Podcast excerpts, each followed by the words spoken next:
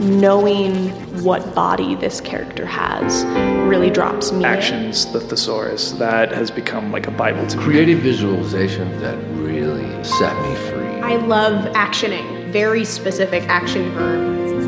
This is season 4 of the Actor's Mind podcast. Season 4 style. Yeah. Season 4. Season 4! Hi, everyone. We are so excited to be back for season 4. Can you believe it? No. Yes, I can. I'm psyched. Of The Actor's Mind. I'm Kateri McRae. I am an associate professor of psychology at the University of Denver. And my name is Ann Penner, and I'm an associate professor of theater also at the University of Denver. And I want to take a moment to thank Michael Schultz, who is a teaching associate professor in the Lamont School of Music here on campus. He is recording us. We are in a fancy music studio. Thank you, Michael. It is very fancy. We feel really fortunate to be physically with one another and to be chatting again about things. And, I really do feel like this is a tiny taste of a return to a new normal. So thanks for being part of my new normal, Anne. Oh, thank you, Kateri. You know, we thought with the world turned upside down in the last year and change, we're going to change things up a little bit too. And we realized as we were planning this season that in the first 3 seasons, we've really let acting technique take the lead, or questions around acting process and performance process take the lead. And then I have sort of swept in to explain, define, clarify, pose distinctions that are relevant to psychological science. And so these first 2 episodes, and likely the whole season, what we're going to do is lead with psychological science and lead with constructs from the psychological literature. And then we will let Anne sweep in and offer her perspective of how that might be useful, helpful, how these concepts have in the past 3 years and change started to influence her own teaching and directing and performance process, as well as ideas for the future and how they might percolate to change later on. So our first episode this season, we have also flipped the format in terms of rather than leading with a conversation between Anne and myself and following up with a guest, we are leading with a conversation with several guests. So we were really fortunate enough to have a panel conversation with 3 scientists whose work relates to concepts that we think are relevant to acting. So, these are psychological scientists who study decision-making, empathy and emotion regulation, and creativity, respectively, and we're fortunate enough to have pre-existing relationships with them. Our first conversation is a chat with all of them about their scientific research relating to the predictors of decision-making, emotion regulation, empathy, and creativity, especially in populations of actors, performing artists, which is a pretty unique subfield. So we were really fortunate to be able to chat with all 3 of them. Agreed. So episode 1 is our panel conversation with Dr. Thalia Goldstein, Dr. Peter Sokol-Hessner, and Dr. Dennis Dumas. Yay!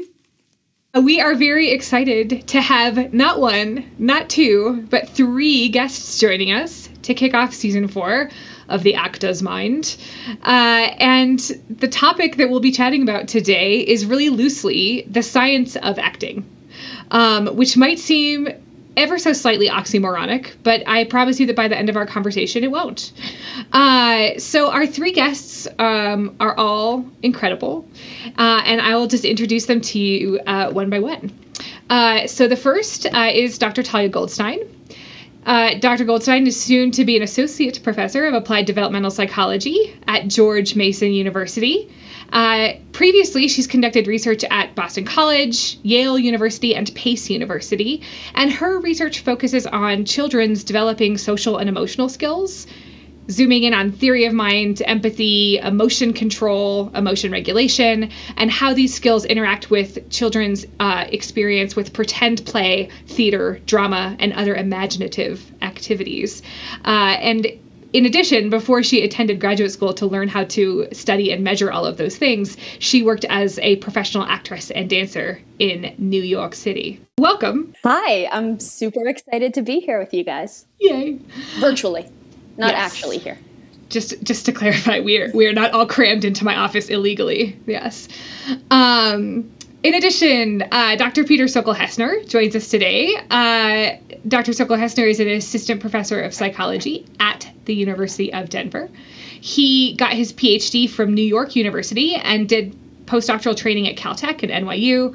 In his research, he studies things like emotion, decision-making, and the intersection of emotion and decision-making. He really wants to understand how we assess value, how we use value to guide behavior, and the ways that emotion is integrated into both of those processes. Hi, Pete. Hi. Thanks for having me. I'm really excited to be here today. Yay. And then last but not least is Dr. Dennis Dumas. Dr. Dumas is an assistant professor of research methods and statistics in the Mortgage College of Education here at DU.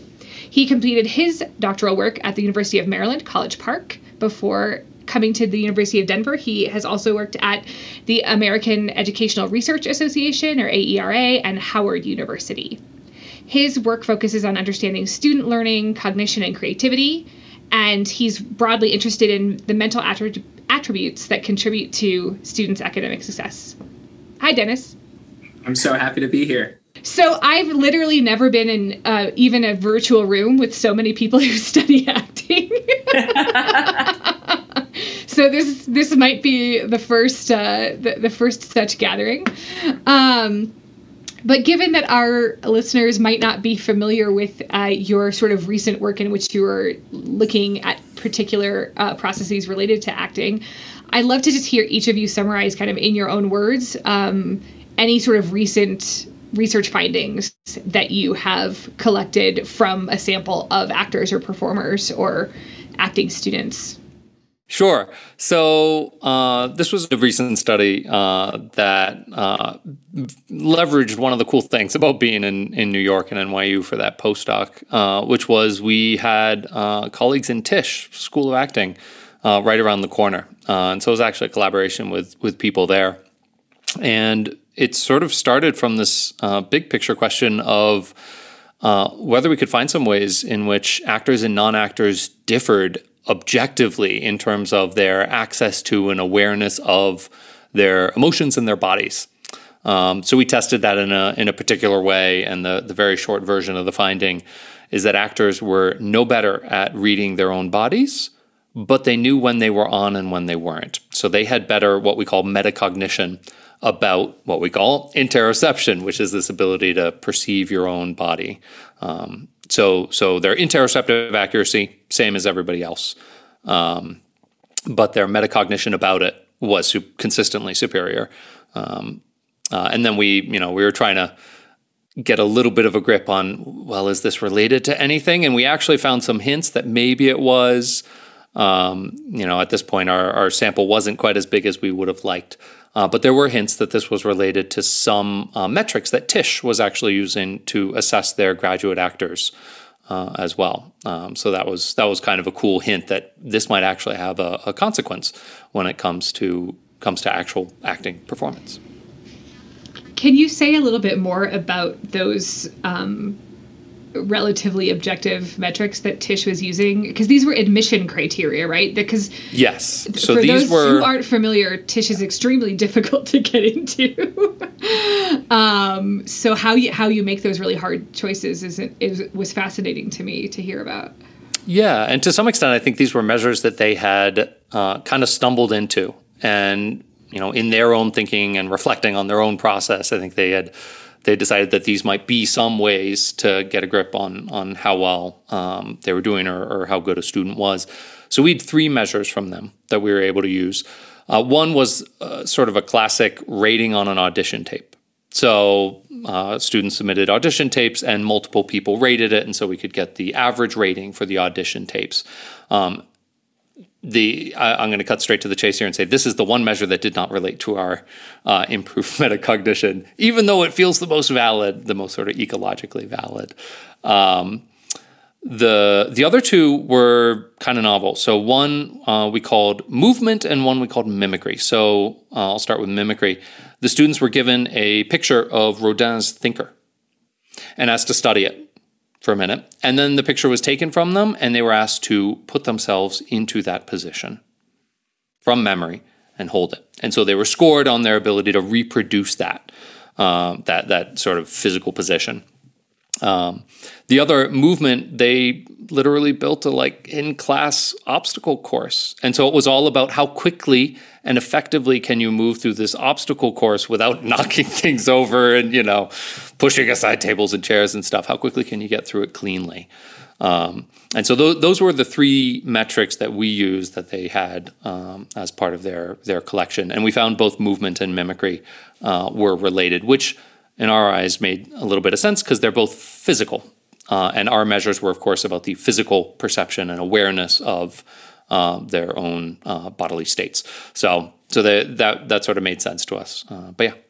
So cool. I love it. This work is it's just great work. It was really neat. I mean, we came up against some hard questions, like how do you assess acting in sort of an objective kind of way? And even these measures, we used them, but we weren't satisfied with them. So they were the measures we had, so we went with it. But it's so funny that you say that because, whenever anybody has asked me, what's your meta goal in your career? Or, what's the sort of big picture question that you want to answer? My answer is always, can we figure out the difference between good actors and bad actors? I will tell the shortest possible version of this story that I can. I spent a summer at Tisch in their musical theater audition conservatory program. I spent a summer there after I came back from my very first professional tour. And they ranked us and they placed us into groups. And, I was lucky and I got into a group and I felt very proud of myself. And then I went in and over the course of just the first week, it was like a 6-week program. And over the course of just the first week, I went, oh no, this other person is actually an actor. This other person is actually talented. And there was just something so ephemeral and undefinable about what she was doing that the rest of us just were not tapping into. And then there was another guy in the course as well. And there was just something so sort of people say it factor or charisma or something like that. And there was something he was doing that we just could not get a handle on. And I don't actually remember the woman's name, which sort of haunts me. I wish I knew so I could see. But the man was Bryce Pinkham, who starred in Gentleman's Guide to Love and Murder on Broadway and was Tony nominated. And and this was before he had been cast in anything. So it was one of those things where I left that summer and I left that course and entered graduate school and sort of went, there's got to be a psychological way to look at the distinctions here. There's got to be a way to sort of figure this out from a systematic and scientific perspective. And so that feels like sort of that's the big question that I think a lot of people are really interested in. And that is really undefinable, really difficult to get into. Yeah. So kudos to trying and the journey continues, the search continues. One little brick in the wall. Yeah, exactly. Dennis has a recent paper that is interesting that he can share some of the findings from himself. But one of the things I actually found helpful about his recent paper is that it did a quick review of the literature and it sliced through the literature in a way that I hadn't actually seen before. And Dennis, please correct me if I'm wrong, but in the introduction section, you cited at least one previous study that had attempted to look at quality of acting, right? That or to try to split people up into successful and unsuccessful actors. There's a couple different studies like that. The one that I found that was really fascinating was super early in the early 50s was by two people named Stacy and Goldberg. I think they were at Syracuse, where they split undergraduate student actors into those who are getting cast more and those who are getting cast less, and compared their personality attributes. And they showed that the personality attributes of the undergraduates who were getting cast more were more like those who were professional. And I just thought that was a really cool methodology. And it's a really cool old piece. Like it's, you know, when you look at it, it's in the type, the Courier font, you know, it's got that old 50s vibe. And it just, it gave me the feeling of authoritativeness when I looked at it. And I thought, this is good work. This is something I want to be like. And so that was one study that I used as inspiration. If you'd like, I can talk a little bit about the work that we've been doing in my group. So my primary interest outside of this whole interest in like what's the difference between talent and non-talent or getting better or worse is what are the cognitive, social, and emotional skills that underlie acting? And when I say underlie, I sort of mean that from a variety of angles. Both what are the cognitive, social, and emotional skills that actors recruit in order to be able to understand characters and then perform characters. But then also, what does the practice of acting, what does this behavior of understanding characters, analyzing characters, and then performing characters do for the people who engage in acting? So I think of this as sort of twofold, right? You need certain skills in order to act, and then you also, through acting, gain certain skills. And those may be the same, or they may be some overlapping, some distinct, and on from there. So my original work was really focused in on acting and the development of empathy, and whether or not you gained in both cognitive empathy, which is this sort of more cognitive understanding of other people's mental and emotional states, versus affective empathy, which is the emotional response that you have to another person when they're experiencing emotions. And can you differentiate one more time between those two types of empathy? Sure, absolutely. So cognitive empathy, you can think of as the thinking part of empathy. Cognitive empathy is how you think about another person's emotions, how you think about another person's mental states. Emotional empathy is the inner emotional response you have to somebody else's emotional state. And what's important about emotional empathy is that it's not just compassion, it's not just sympathy, because you can have emotional empathy for somebody else when they're happy, when they're sad, when they're angry, when they're scared. The best definition that I like is concurrent and appropriate emotional response to somebody else. So concurrent meaning at the same time, appropriate meaning that it's correct for the context that you're in, the relationship that you're in with the other person, and then emotional response, meaning something's happening internally for you. You're experiencing an emotion, right? It's not just the understanding of it. It's the actual, as Peter would say, the actual embodied, physicalized experience of such things. So my sort of early work was looking at how empathy is both recruited and used in order to be able to act, and then how empathy is fostered through acting experience. And I found that empathy is fostered, built through acting experience in elementary school students, fifth graders, and then also in high school students. And I've sort of expanded that work into some other domains of social and emotional functioning. So we recently found using a randomized control trial, so randomly assigning some fifth graders to take improv classes and other fifth graders to take a study hall, we found that the fifth graders who were in the acting classes, the improv classes, improved in their self-concept. So they saw themselves, they had more self-esteem, and they saw themselves as having more and varied skills across different domains over and above the kids who were taking study hall. But an important caveat to that is that we saw the greatest gains in the kids that started the lowest.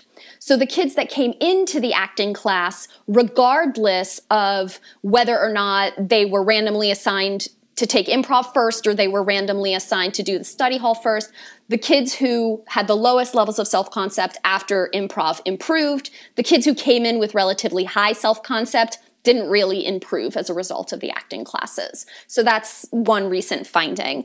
I also have found in another random control trial with very young children and dramatic pretend play games, acting games for very young children, that when they're randomly assigned to be in those acting games, they gain in their emotional control over time. So one important aspect of empathy is that when you have an emotional response to somebody else, you don't become so overwhelmed by that emotional response that you kind of run away, right? You can think of this in terms of if you're having a really bad day and you're feeling emotionally overwhelmed, and then your best friend calls you up and starts telling you about all these terrible, horrible things that are happening, you may become so saddened by the state of the world or so emotionally overwhelmed by the state of the world that you can't produce empathy for your best friend. And you sort of have to like figure out a way to get yourself under control. So little kids have problems with this. You know, emotional control sort of develops slowly over the first 8 to 10 years of life. Some of us are still working on it well into middle age.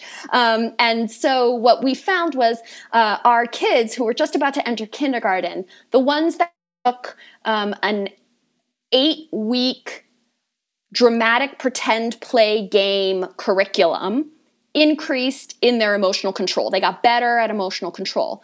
But kids who were doing 8 weeks of another type of curriculum, so we had a story time curriculum where they just sat and listened to stories but didn't act them out or play them out in any way.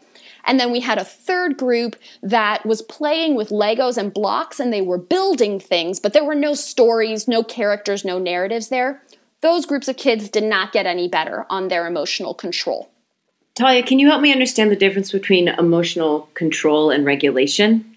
The best response to that question I have is that emotion regulation is a broad sort of umbrella where there are lots of different strategies for upping your emotional response, lowering your emotional response, changing your emotional response, thinking about your emotions in a different way, all of those sort of ways in which you work with your emotions or work through your emotions all fall under emotion regulation. Emotional control, I think of, is really specific towards having an emotional response that you want to lessen or lower in some way, and is less concerned with how it is that you actually control your emotion. Studies on emotion regulation and the science of emotion regulation care very deeply about the strategies that you use. Studies on emotional control usually are much, particularly with young kids, are much more focused on the behavioral aspects. So just making sure that the child is not crying or acting out or freezing or running away in some way. So these studies that my lab and I have been conducting over the last bit of time have been showing in randomized control trials, which are sort of these gold standard field experiments, acting activities at a variety of ages are associated with these good social emotional outcomes, you know, decreases in emotional distress and increases in emotional control, increases in self-concept, increases in empathy.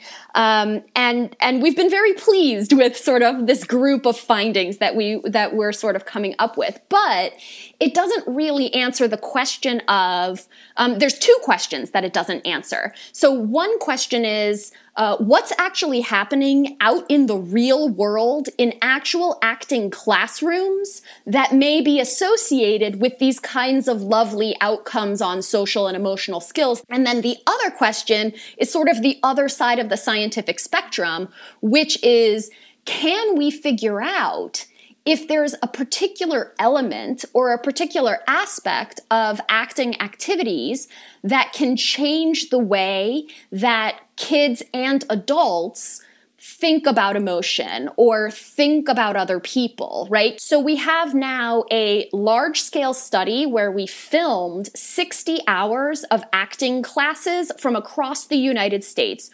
Rural classrooms, suburban classrooms, urban classrooms, magnet high schools for the performing arts, public high schools that just, it's a neighborhood school and you're taking an acting class, and private conservatories. And then majority students of color, majority white students, majority indigenous students. So that study is sort of in the process of being analyzed. And then on the other side of it, we have been bringing kids into the lab for the last couple of years, and we have been randomly assigning them to participate in a little skit based off of Dora the Explorer or Ni Hao Kai Lan, which are, TV shows for the preschool set.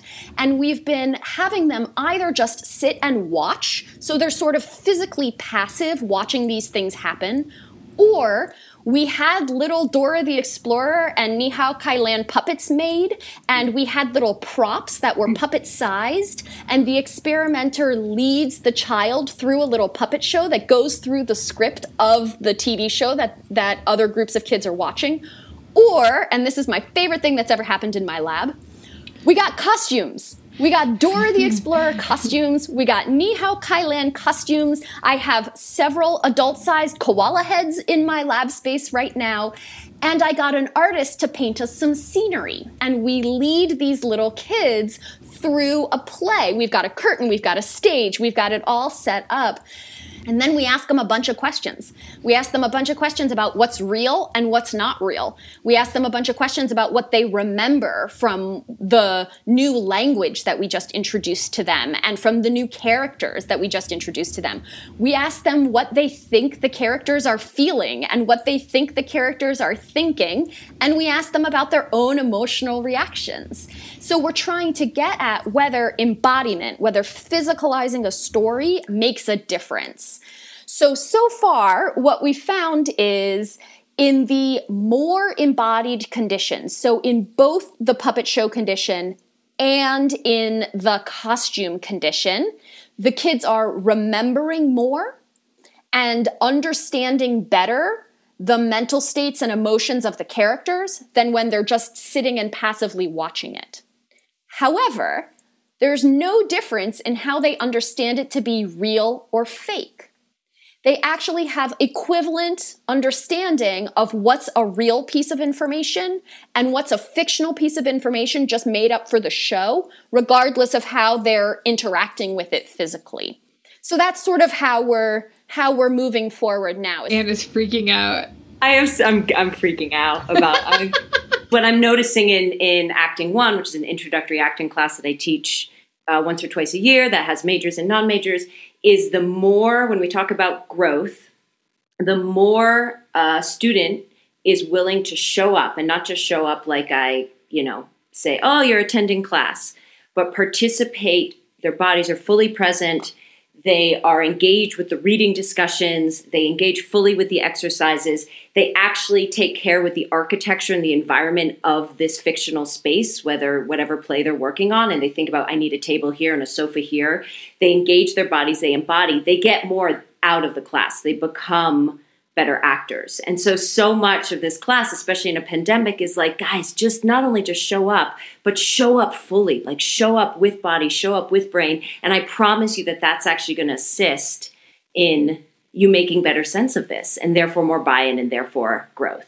We actually found that there's one other study that I didn't mention, which is that we were lucky enough to collaborate with, and they won't mind my saying their name out loud, Commonwealth Theater Center in Kentucky, which is a conservatory theater program for kids ages 5 to 18, which on their own, independent of working with any researchers, came up with a set of 21st century skills that they think are improved by engaging in theater classes. So creativity, problem solving, initiative, collaboration, right? The sort of known in education circles as the 21st century skills.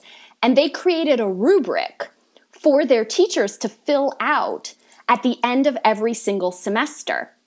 And then they gave us all their data over 6 years of rubrics. So if we had 1,000 students, from anywhere from 2 to 13 times they had taken class. So we're talking like hundreds of thousands of data points that we've been working with to look at how these 21st century skills may change and grow over the course of these 13 semesters as rated by the teachers.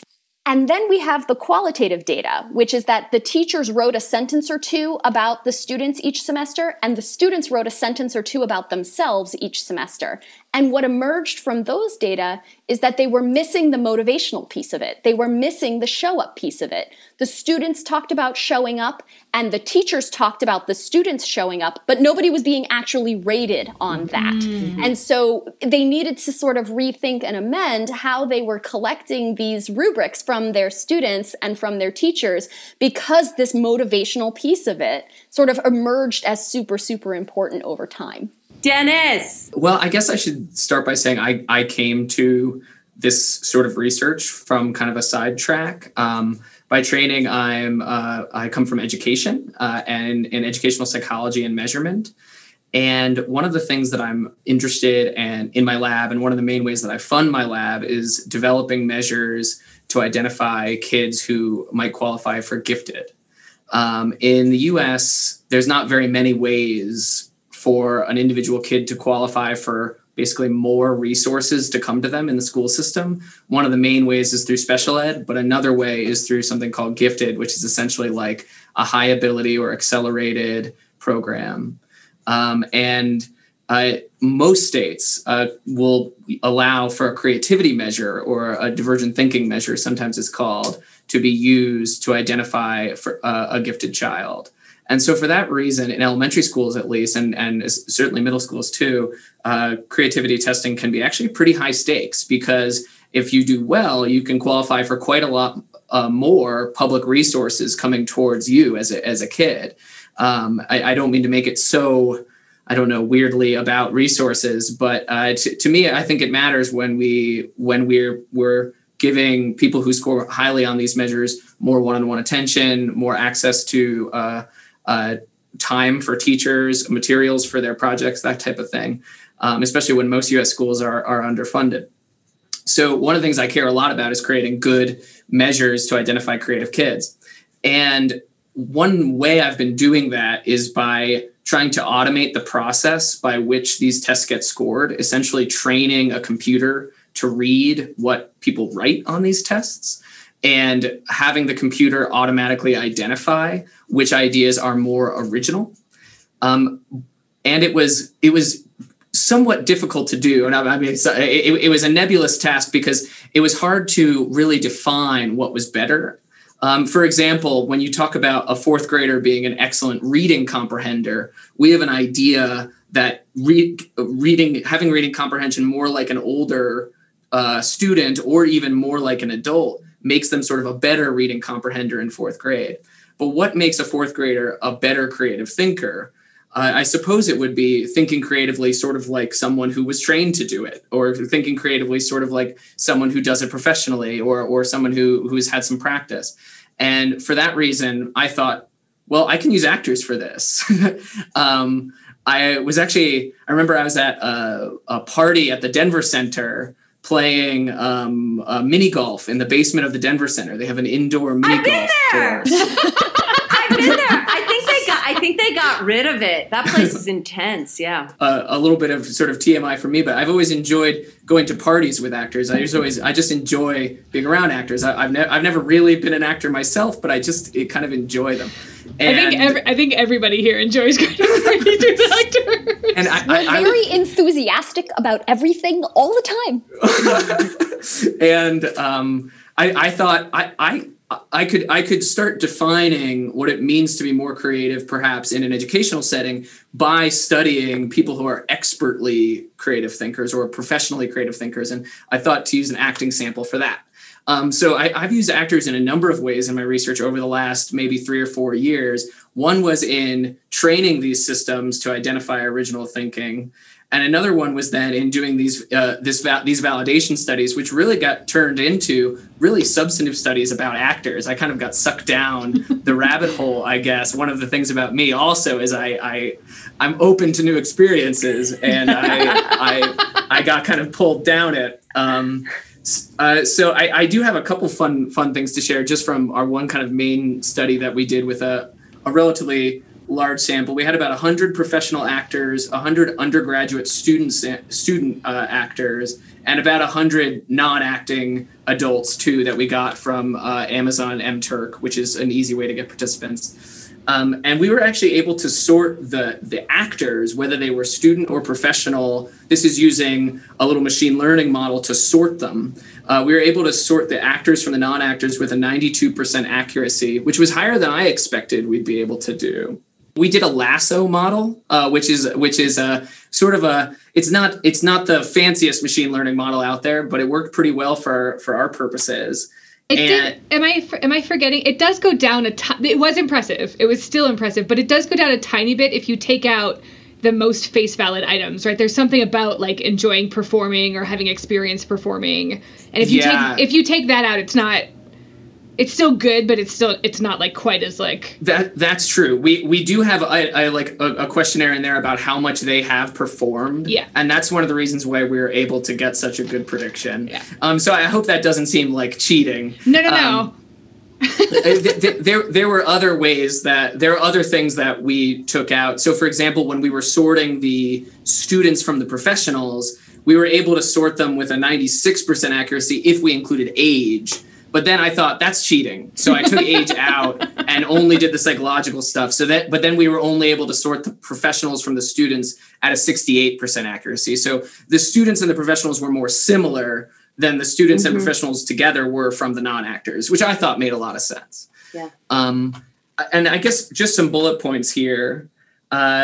We were able to find differences on all of our creativity or divergent thinking measures. So the actors were heightened in terms of the number of ideas they had, something that they were higher on what's called elaboration, which is how well explained and really wordy their ideas are. And actually elaboration was the highest effect of the creativity indicators. So elaboration seemed to discriminate the actors the most.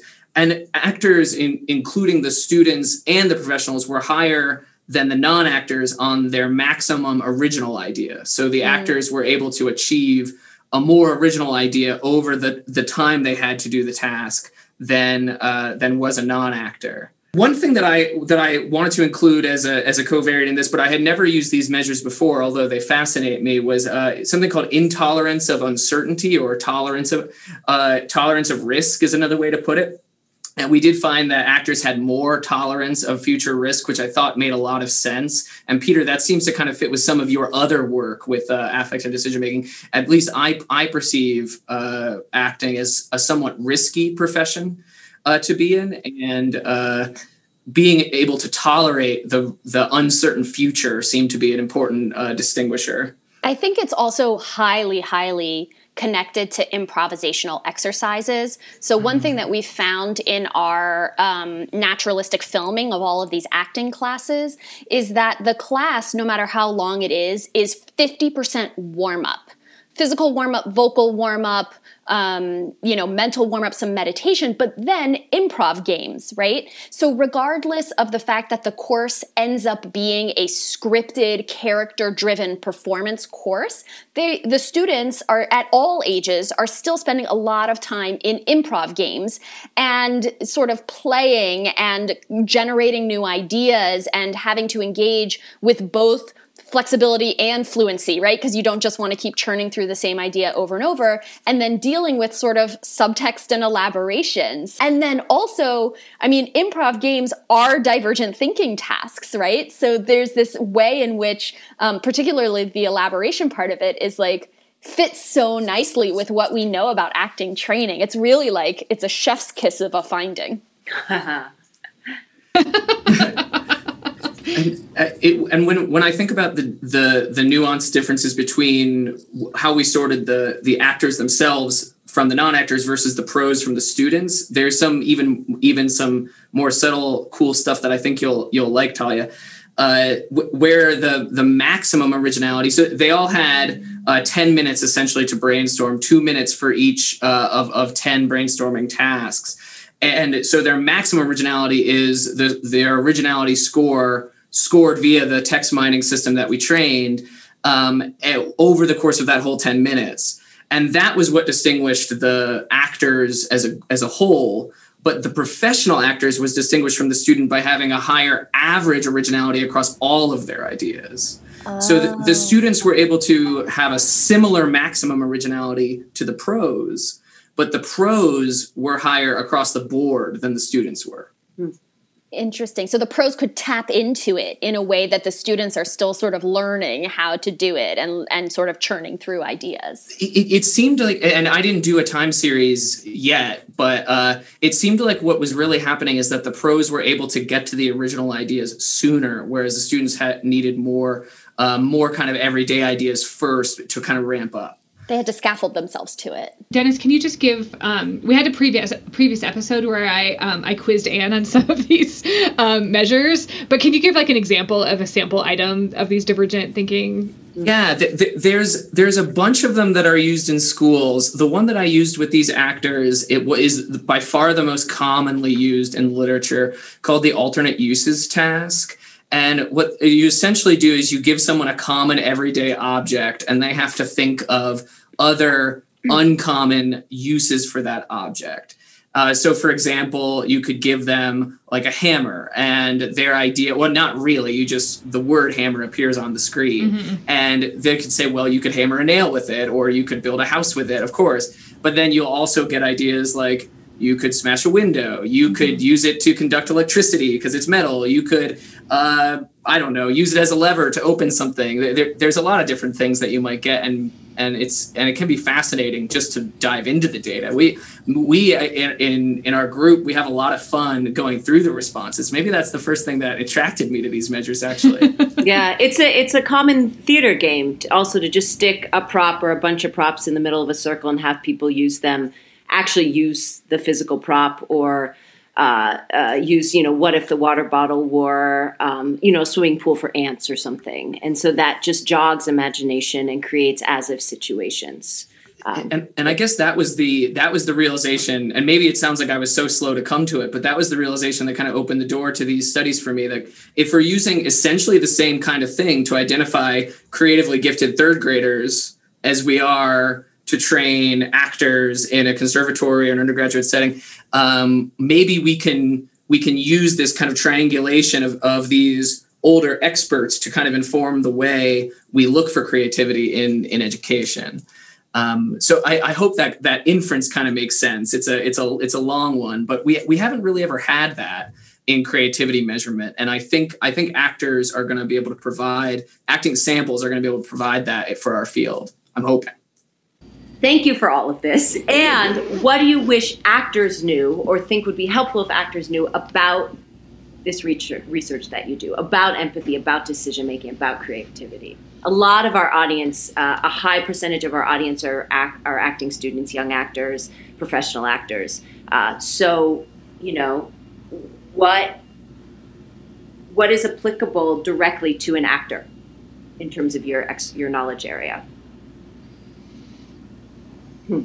Here's one example as a maybe. This popped up when I was listening to Thalia. I love that I now have two ways of thinking about empathy. Cognitive empathy to me is just a given. Like that's a necessary thing for an actor to do, for them to be able to sort of intellectually understand the lived experience of that character that they're playing. That's like acting 101. That is a thing that they need to get to by the end of the quarter. The other thing, though, to me is a little wishy-washy. Like, I don't know how to measure that. So that's exciting. And to me, it's almost a two-tier where you're like, you've got to start with the cognitive empathy. And then that, through repetition, over time, perhaps leads to the emotional empathy. Although that's actually one of the biggest controversies in empathy research, which is which comes first, the cognitive or the emotional. Yeah. Because there's something very natural about having an emotional response to another human being and then trying to figure out what's actually going on with that person that is related to this emotional response. That's actually the argument that I have for why theater feels different from movies.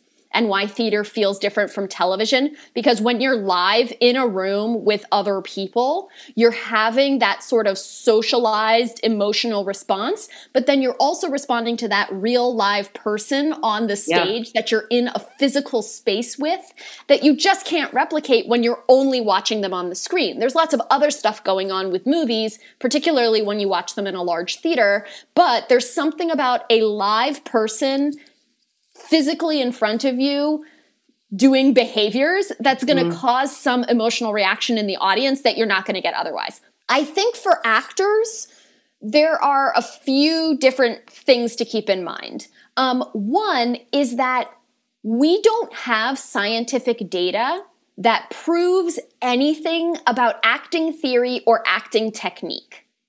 We don't have it yet, right? We were sort of talking earlier about how we don't have strong psychological predictors for what makes a good actor and what makes a bad actor. In the few studies that I've done of professional actors that talk about the acting theories and techniques that they use when they actually act, it is a completely mixed bag. Actors endorse every single possible technique that we can ask them about. They talk about using different techniques across different characters, different techniques across different performances. They talk about the need to engage sometimes emotionally with your character and to separate sometimes emotionally from your character through self-preservation or to keep through a long run. It's very different to shoot a single scene of a movie than it is to do 8 shows a week for 16 months, right? I think two of the main things that acting does for actors are provide them with these embodied experiences. So you get to practice lots of different emotions, you get to practice lots of different situations, but then also provide the containment of the safe space of the acting classroom, right? Sort of you leave your life at the door, you drop your backpack in the hallway, you come in, you act, and you're supposed to leave the world behind while you're doing that.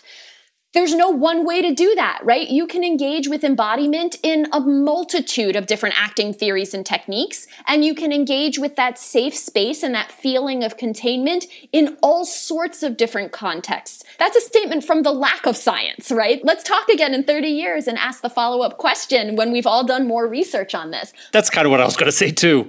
One of the things in our study was, people vary a lot in their ability to read their bodies in I didn't go into the detail on this, but we used heartbeats and people had to detect their own heartbeat without feeling for their pulse.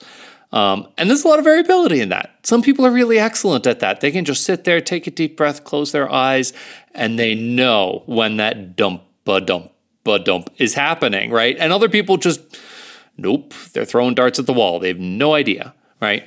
There's a lot of variability there. And so even though we found that actors were no better than non-actors on that measure on average, that doesn't mean a whole lot about where any one person sits. Maybe that's one of the things you're really strong at, in which case leverage it, use it, go for it. We did find actors had this better metacognition in general. And one of the cool things about that is no matter where your awareness, your body accuracy was, you know when it's on and when it's off, which gives you the opportunity maybe to use that and to be able to say, wait, I've got it. I'm on right now. I know where I am. I can sense my body. This is my moment. I can use this. I can be productive with this. Or this isn't working. I'm not there right now. I should step back. I should try something different. It's not going, right? And so there's lots of different ways to accomplish this and use this. And that ties for me to the value in decision-making stuff. People often frame emotions as bad and reason as really good. And I cannot take that. It's a thing. It's a signal. It's potentially information.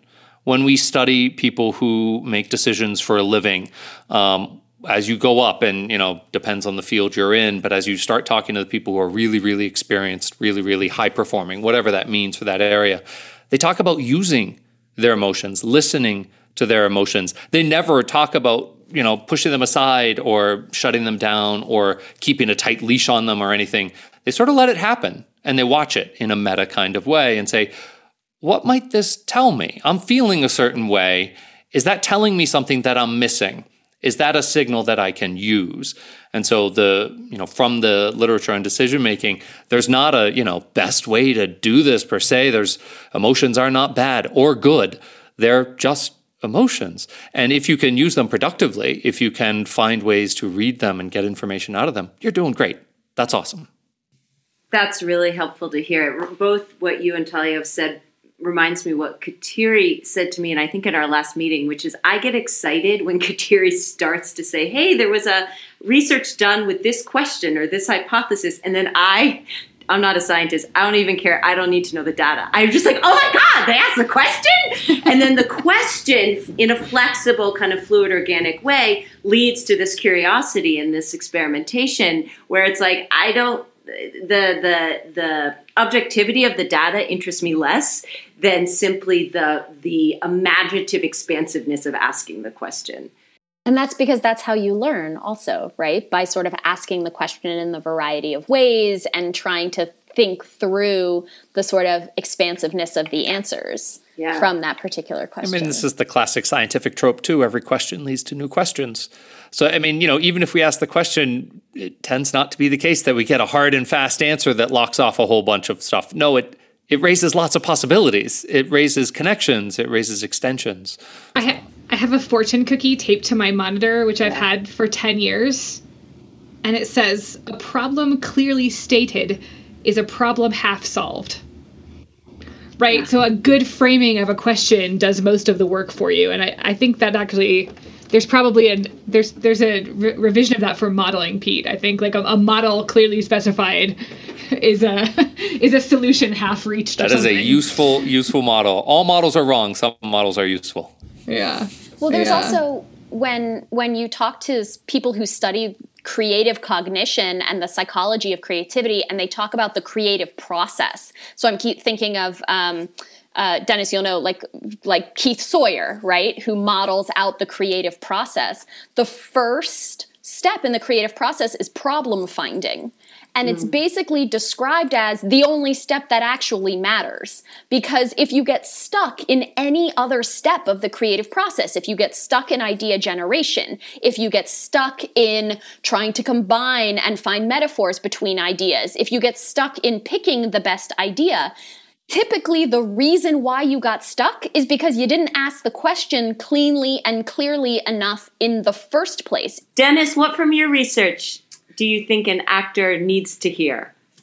This is sort of maybe it's a smaller finding than Thalia and Peter are sharing, but it's something that my naivety coming in, I was surprised when I saw that we actually had our professional actors, and professional for us was almost entirely people who were either in Actors' Equity or SAG-AFTRA, so these are people who are working, they're union members, that they actually reported being in fewer productions than the undergraduate students. And that probably makes perfect sense to you if you're an actor or you've been in the field. I realized it made perfect sense. But for me, it was surprising because I had done other studies of the expertise development tracks in other fields like medicine and engineering. And, for example, if you graduated from medical school and then practiced less medicine, that would be really a surprise. And in acting, it's not a surprise that you graduate and then you actually have fewer opportunity to actually create. And I thought it was one of the things that surprised me. So maybe it won't surprise any of the listeners out there, but it surprised me. And one of the things in creativity research, Thalia, I'm not sure if you'll agree with me, but I think one of our big sort of elephants in the room debates over the decades has been about quantity and quality trade-offs in creativity, whether you need to do less in order to do things better, essentially. Mm-hmm. In almost all of the data I have, I don't ever really tend to find much in terms of a quality-quantity trade-off. Thalia, you might totally disagree, but I usually find positive correlations between who does more and who does stuff better. I think I actually agree with you completely. My understanding of all of it is that the more flexibility you have, the higher your originality, right? So the more ideas you can come up with, the more work that you do, the higher peaks you're going to reach. And this is backed up both by the sort of like cognitive more is more idea, but then also historiometric methodologies. So historiometric methodologies, Dean Keith Simonton is really sort of the major theorist in this field. And what he does is he looks back at people's biographies over the course of their lifespan, and looks at when they produce their most creative work and how many works they produce over their lifespan. And it's actually much more the case that somebody like a Bach or like a Mozart produces many, many more works overall and then reaches higher heights than people who produce fewer works and don't reach such high heights. Yeah, I mean, Thalia, it sounds like we're in total agreement with that. I did a study about citations and scientists using sort of citation rates as an indicator for the quality of a paper, which isn't a perfect proxy. But what we found, and this has been found a couple times, but we found the people who publish more don't just have more cites in total. Each paper has more cites on average. So you get you don't get a quantity quality trade off. You get the people who are doing more also tend to at least be accepted by others as more creative.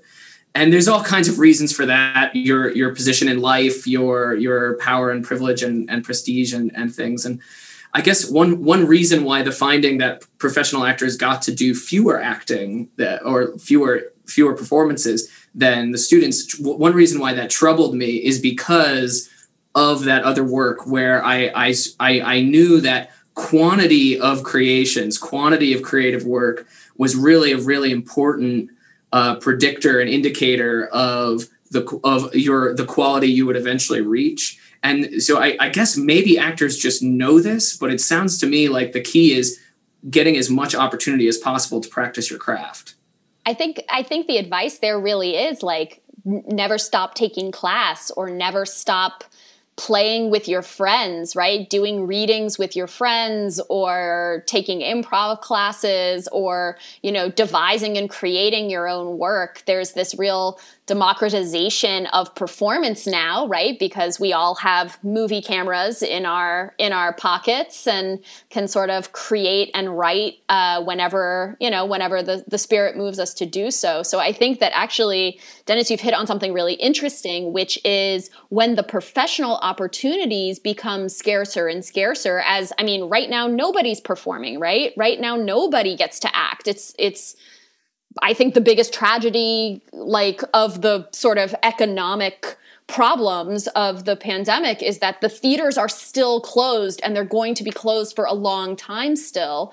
You need to keep those muscles going, right? You need to keep working in whatever way you can and feed yourself in that way when the outside opportunity for it dries up.